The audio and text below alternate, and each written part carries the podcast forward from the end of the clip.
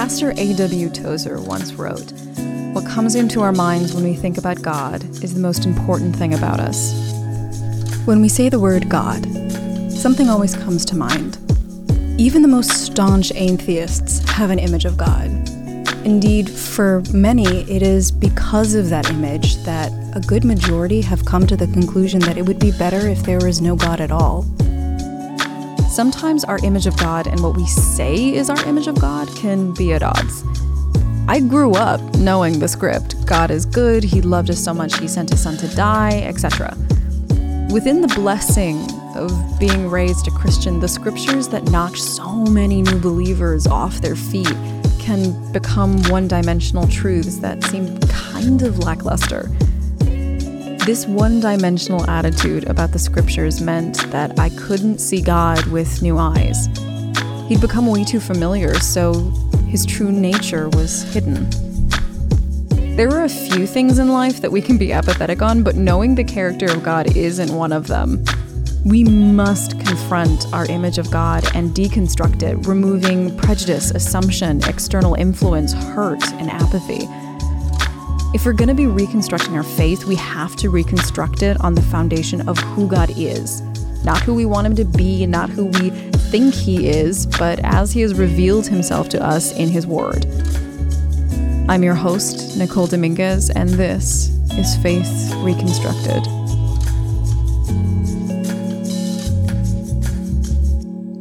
Though we may not know it, we have all deconstructed our image of God. However, our reconstruction can be a bit sloppy if we aren't seeing the big picture painted in Scripture. This is my invitation to you to read Scripture without expectation and allow the image of God to reemerge. It is a necessary but daunting starting point. So I was not raised in in any kind of faith, religion, um, and came to faith basically through um, the influence of my mother and my girlfriend at the time, who is now my wife, who both had very strong spiritual interest, and um, they they essentially conspired together against me on my behalf. and they pointed me in the direction of, of scripture. And uh, I began to encounter some amazing insights that had never occurred to me. This is Ty Gibson, pastor, author, and co founder to ministries like Arise, Light Bearers, and Storyline Church, and all around a really great guy to have on speed dial whenever spiritual questions arise. Yeah, I was 18 years old and I converted to theism rather broadly in general uh, in the first few weeks of my faith, just basically confessing, wow, okay, we live in a universe that is not just some big, dark, black hole of meaningless, you know, insignificant animalistic urges and we're all just going to die and that's the end of it. There's something more to this. There is a god. So my first step was just to confess that there is a God, and uh, and then having come to that realization, um, going forward from there, it was a matter of wrapping my mind around how it is that God could exist in the kind of world that we find ourselves living in, a world feel, filled with suffering and evil. And so my conversion was grounded in in theodicy, basically. If you're confused about what theodicy is, don't worry, we'll define it in a second. But in the meantime, let's turn our attention to David Asscherick. He is the other half of Arise, Light Bearers, and Storyline Church, and is also an author and voracious Bible student. David's story of conversion is very similar to Ty's, albeit without the conspiracy and with a more punk rock origin. I was raised in a nominally Christian home. My parents were Episcopalian, and uh, but I was really into skateboarding and punk rock music. And the short version is, I became um, a straight edge punk rock kid, and uh, which just means I didn't drink, didn't smoke, didn't do drugs like a lot of my peers were doing. And then what followed, well, really came at about the same time as my becoming a straight edge kid, is I became a vegan And those two things really oriented me to just the larger idea of having an ethic by which you live, you know, trying to live in a right way, which of course suggests that there is uh, a less than optimal way of living. And so that was uh, that was a real dawning in my mind that life was more than just pursuing what I want, you know, my urges, my desires, my interests, that there was a larger world out there and that we could live in ways that would either favorably or unfavorably impact the world. If you notice, both Ty and David, coming from non religious backgrounds, were drawn in by the search for the bigger picture. We as humans are always on a hunt to understand, to grow, to get answers to daunting questions that seem tied to something that is beyond our understanding. My desire to live a simple life and a moral life led me uh, to a restaurant that happened to be owned by uh, Christian people, Seventh day Adventists, in fact. And they were vegan and they were committed Christians. And I had never met that particular combination before. But here I was finding, and I like to say it this way here I was finding the why that answered all of my whats. I, I wanted to live in a moral way. I wanted to have a life that would have a a larger impact, uh, more than just my own sort of little orb of selfishness. And the why was God, the why was Jesus, the why was this larger uh, narrative, the biblical narrative of God's love and the challenge of God's love, as Ty described theodicy. And I, I love to hear Ty say that theodicy played such a significant role in his conversion because it did the same for me. Okay, so some of you may be asking, what in the world is theodicy? According to Merriam Webster, theodicy is a noun meaning defense of God's goodness and omnipotence in view of the existence of evil. So let's break that down even further. Theodicy basically means that despite the suffering, pain, and corruption of the world, God is still good. He's not the cause of the world's woes, acting as some puppet master punishing you or society because we made him bad follow this thread with me. If God is good and omnipotent in the face of evil, does that mean he's powerless and apathetic and he can't stop or change the problems of the world? No, that would mean he's not good and not all powerful and all knowing, which the scriptures have proven over and over that he is. So if that's the case, why doesn't God do something? This is a well known question and one that deserves a fleshed out answer, so we'll be answering it in the next episode in part two of this discussion. But for right now, understanding what theodicy is and how we relate to it is a basic step in understanding how we deconstruct and reconstruct our image of God. So, what is the character of God? To answer this question, we must ask who is God and why should we trust him?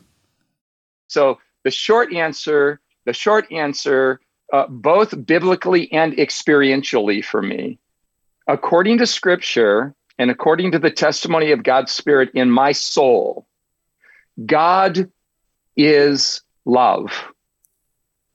Full stop. Let's pause for a second. When we say the word love, we can easily lose the plot.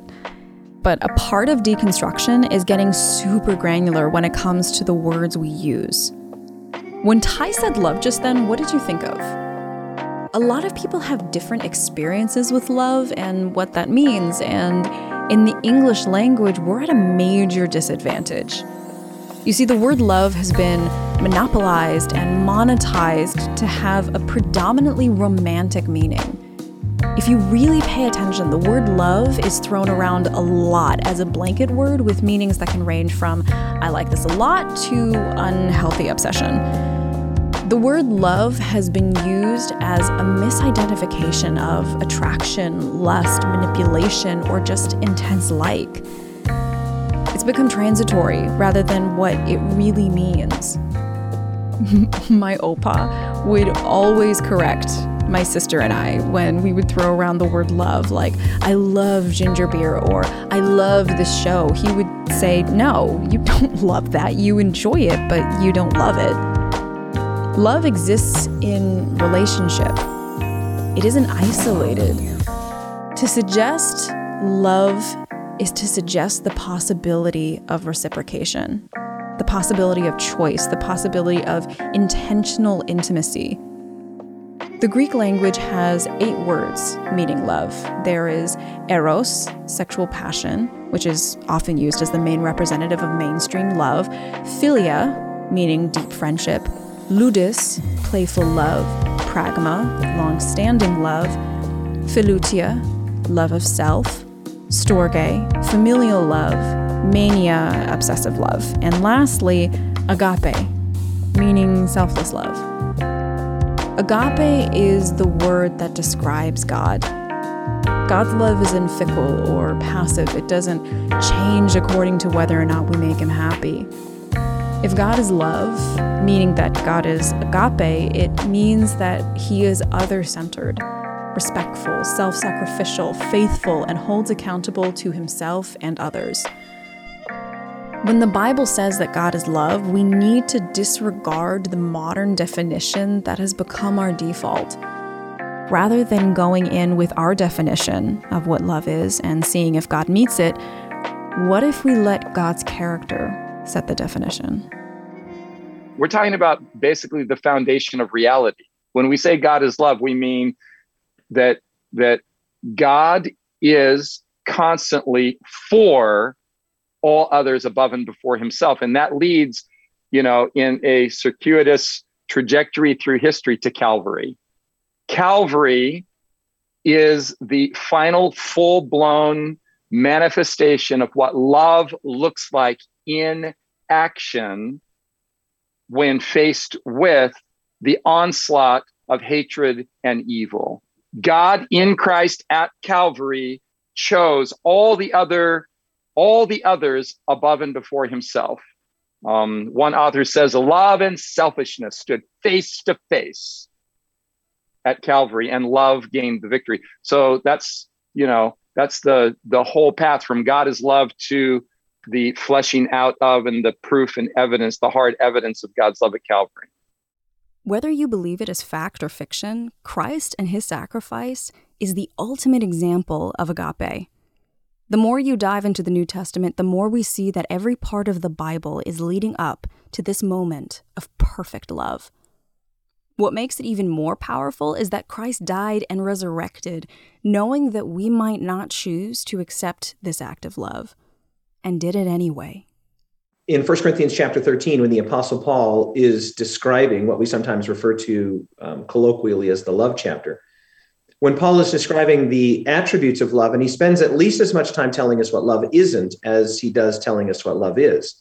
But one of the things that he says about the nature of love itself, agape, he says that love does not seek its own, mm. which means that love is looking out for the interest, the benefit, the blessing of others before and above oneself. And this is the point that Ty was making about Calvary. That Calvary is the, the living historical you know instantiation of what that kind of love looks for. What does it look like when you fulfill jesus words that greater love has no man than this that one would lay down their life for their friends? Well it looks like calvary.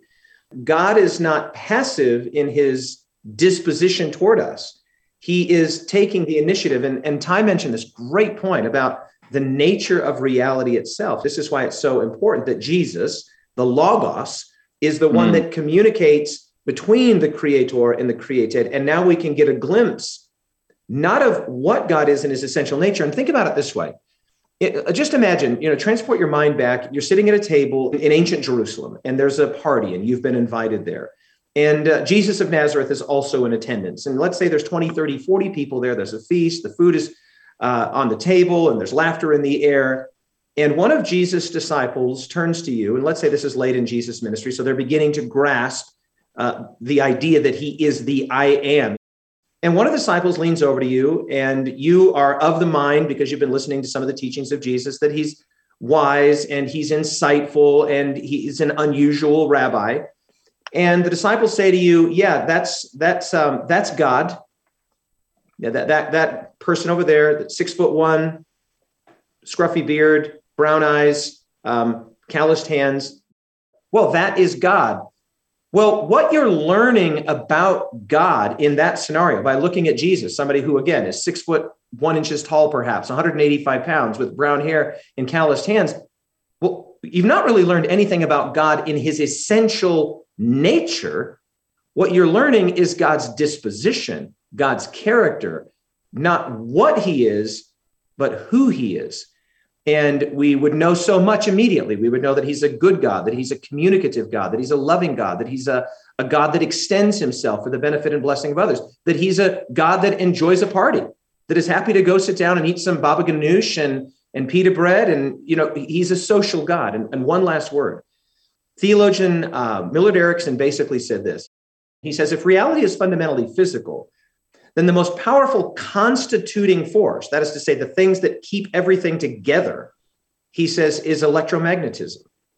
If, however, reality is fundamentally social, then the most powerful constituting force is love. And the Bible reveals remarkably, incredibly, that God is love in his very nature, in his very essence, that there is a divine family, a divine society, a divine community, Father, Son, and Holy Spirit and to paraphrase C.S. Lewis, this revelation about the plurality within the very nature of God, the covenantal reality within the nature of God, the social reality within the nature of God, Lewis said this is either the greatest truth ever revealed or the greatest farce ever invented. God didn't create the universe because he was lonely or looking for something to control. He created us because love cannot be contained within itself. Love is relational in nature, which means that Yahweh is meant to be known on an intimate and personal level. I want you to notice in any of the scriptures that mention how God is love, almost always it's followed by a verse that is calling for us, his creation, to love others. We can't just love on an isolated sense, it is meant to be shared and reciprocated. This is powerful. In deconstructing our image of God, we can easily get caught up asking the wrong questions like, What is God? Our attempts at classifying the physicality of Yahweh will always fall short. Trying to analyze what God is would mean that he could be limited by space, time, and matter, which would make him of the same material that he himself created, meaning that he is not all powerful. When constructing our image of God, we must make peace with the reality that Yahweh is greater than our understanding. There will always be things about him that we will never know on this side of heaven. And honestly, do we want a God that can be contained with our human understanding? Acknowledging the majesty of God allows us to appreciate that despite his imposing power, he is eager for us to know him and is willing to bridge the gap. All of these accommodations are just ways of communicating. The chasm, the bridge between us is incomprehensible. Paul says mm. in the New Testament, he dwells in light that no one can approach. These are just ways of saying that there's an inaccessibility in terms of God's essential nature. But then here's this guy walking around the dusty streets of you know, ancient Jerusalem and ancient Galilee, and they're like, oh, yeah, that guy over there, that's God. And Paul's like, in that guy, all the fullness of the yeah. Godhead bodily dwells. And, and our response to that should simply be to fall down in worship and say, wow. I mean, literally, just wow. This is where some people might get lost. And honestly, I get lost too when trying to comprehend the magnitude of the Godhead. I would get frustrated and confused at the disciples for not trusting in Jesus and being there for him. But the truth is that they were so busy spending time with him that his divinity was often forgotten. Don't we do the exact same thing? Whether a believer, non believer, or undecided, we can see the character of Christ and think that he's too good to be true.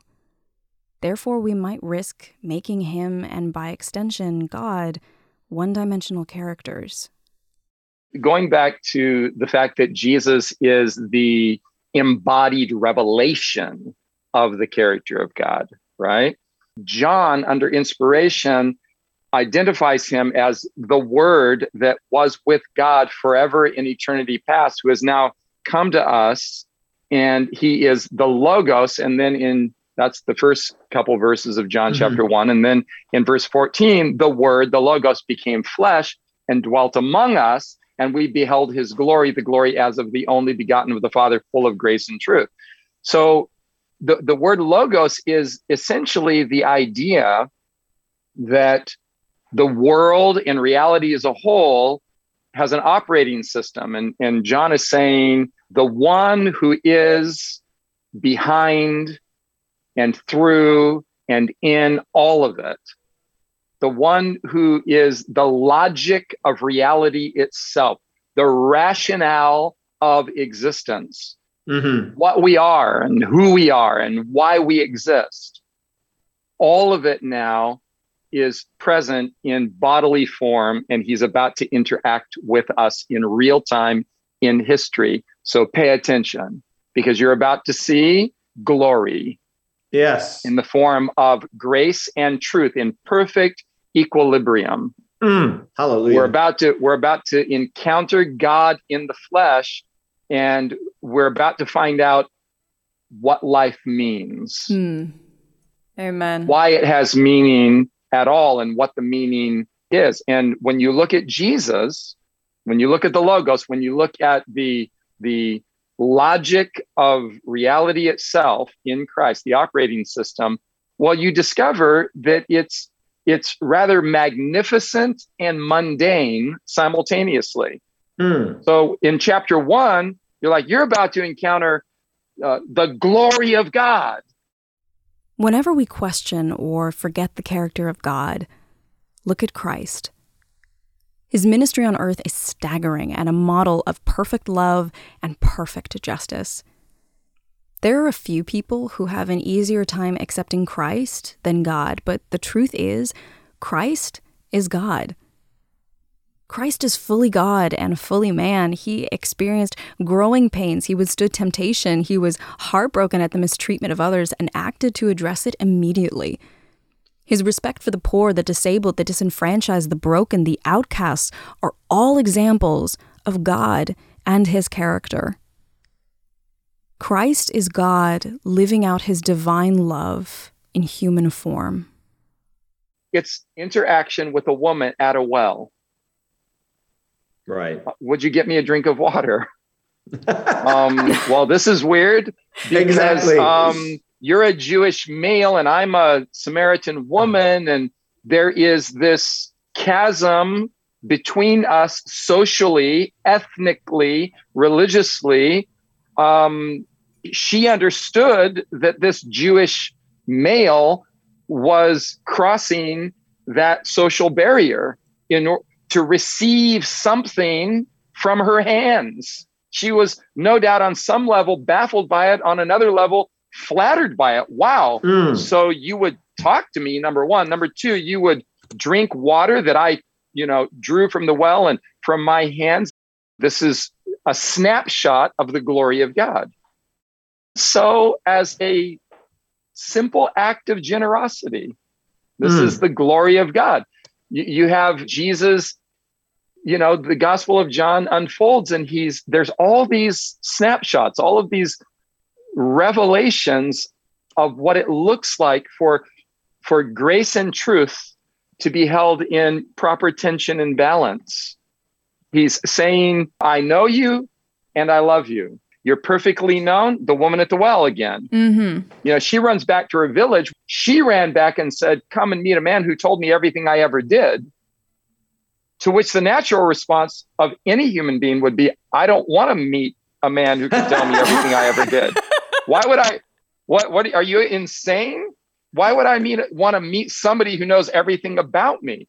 But somehow she had encountered self revelation in his presence Jesus essentially says, I know you. You, you have had a lot of failed relationships, girl.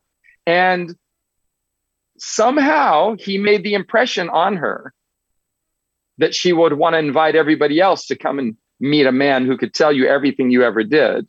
Wow. So this is grace and truth. Mm. This is this is I know and yet Amen. I love you.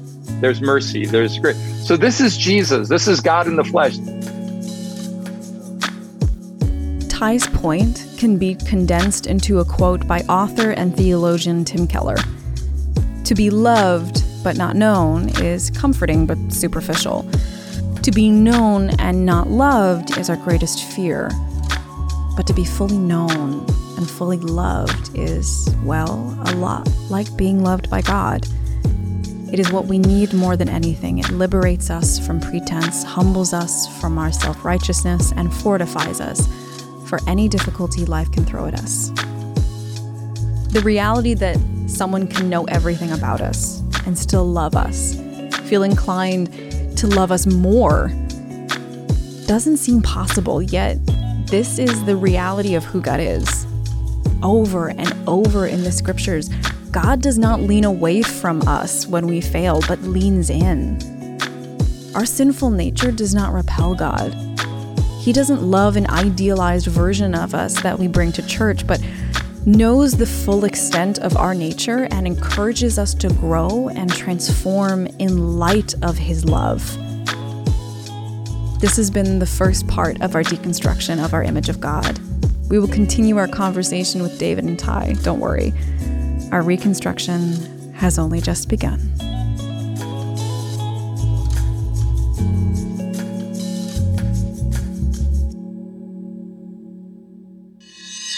An Adventist Learning Community Podcast.